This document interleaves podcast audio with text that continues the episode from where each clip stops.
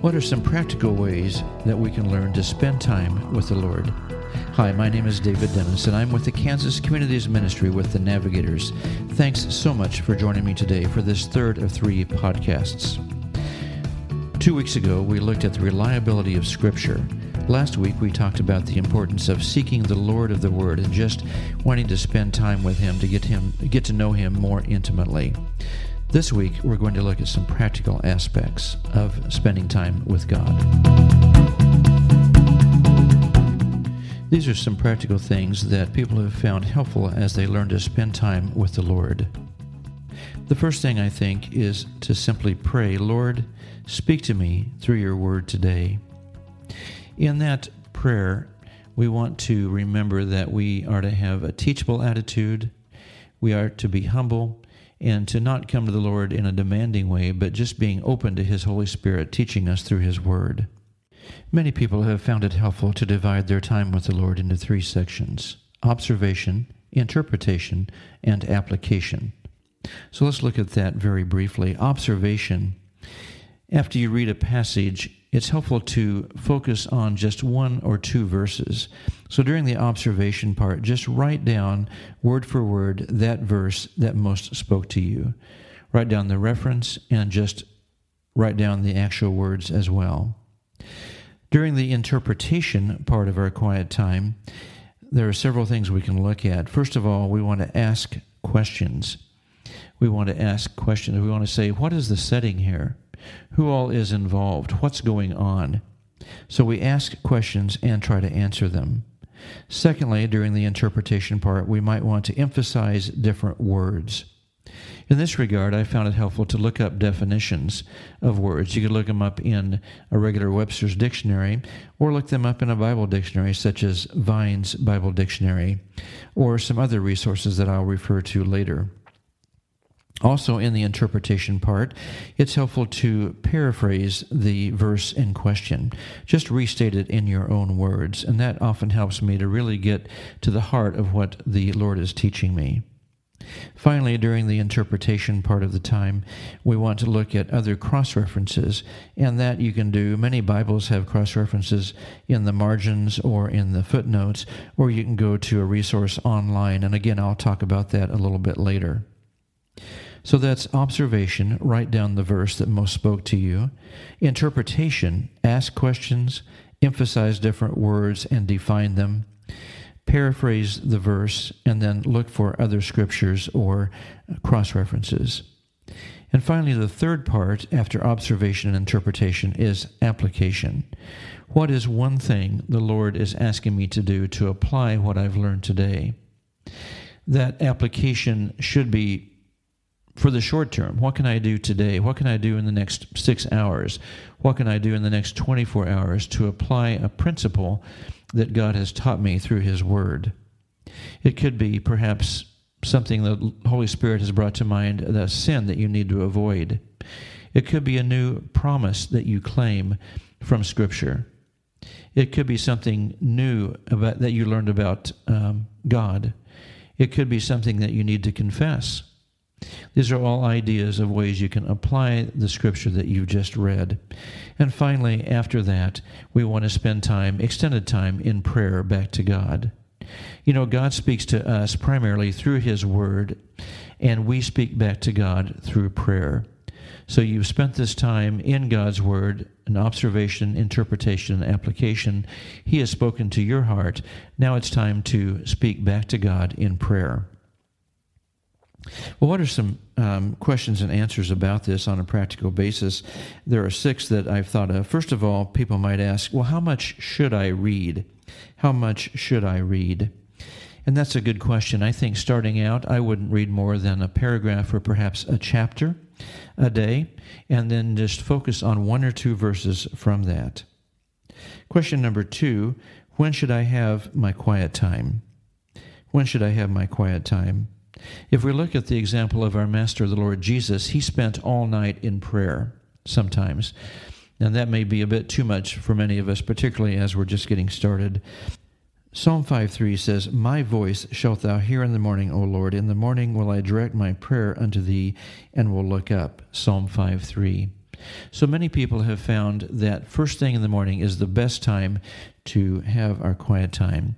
There's nothing magical about that, no rule that says we have to do that. And for some people, it may be better to do it in the middle of the day during a break time at work. It may be good to do it in the evening or even at nighttime. But I would just say, from my standpoint, from my own personal life, I have found it best to make it a priority and do it first thing in the morning. And that way, other things don't crowd out that important time with the Lord. Well, question number three Should I follow a reading plan? Should I follow a reading plan? There are many reading plans that will take you through the Bible in one year or two years or three years, and that's fine to do. Nothing wrong with that. Right now, I'm following one that's a chronological reading plan that takes me through the Bible in a year. But I think just getting started, I would recommend that you not necessarily follow a reading plan in that sense. I'd recommend you start with perhaps the Gospel of John, particularly if you're new to the faith and just trying to uh, get started in your daily walk with the Lord. Perhaps the Gospel of John, the Gospel of Matthew, or Mark. Another option would be to read Galatians or Ephesians, Philippians, or Colossians and just read one chapter or so at a time and take in what the Lord would teach you. Question number four Should I use a devotional? And many people find devotionals helpful, and I have too off and on. I just want to caution you to remember that a devotional is not God's Word. So if we use a devotional, it's fine as guidance and inspiration and so on, but we want to spend specific time in God's Word in addition to that time in the devotional.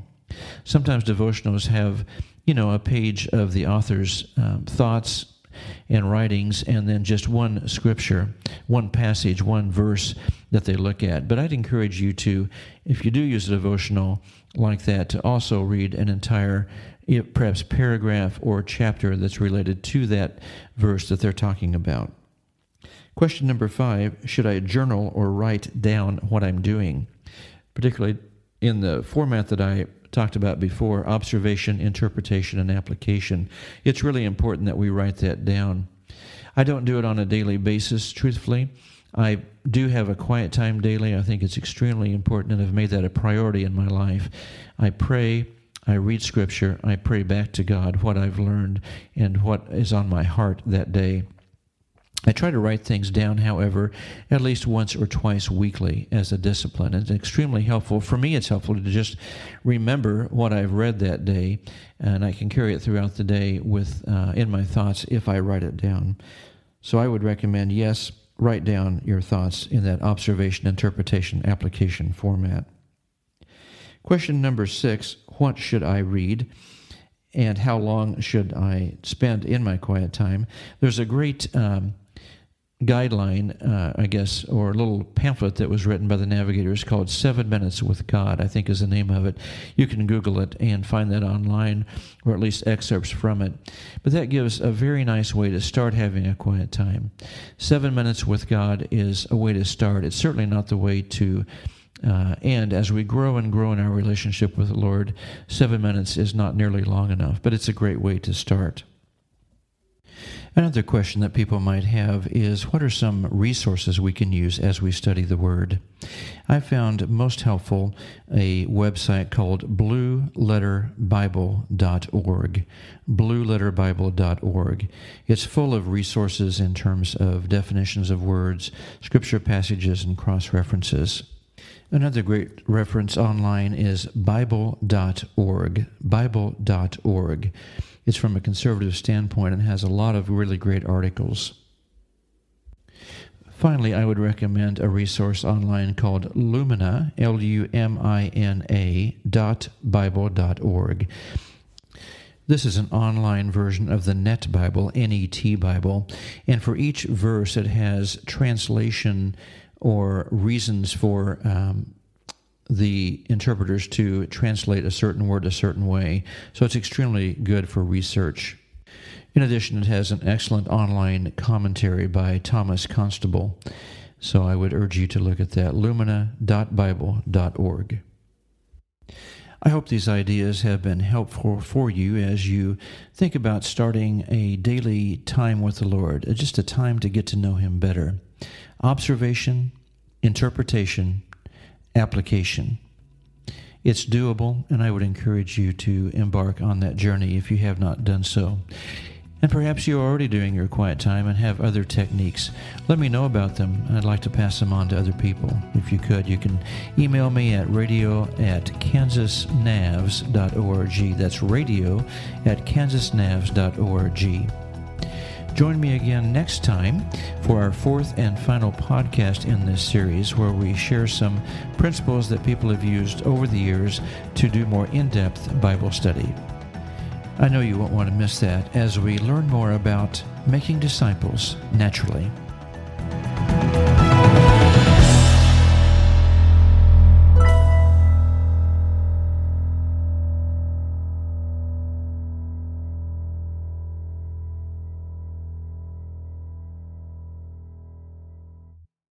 The views expressed on this podcast are those of the speakers and are not necessarily the views of the navigators, nor of the Kansas Communities Ministry.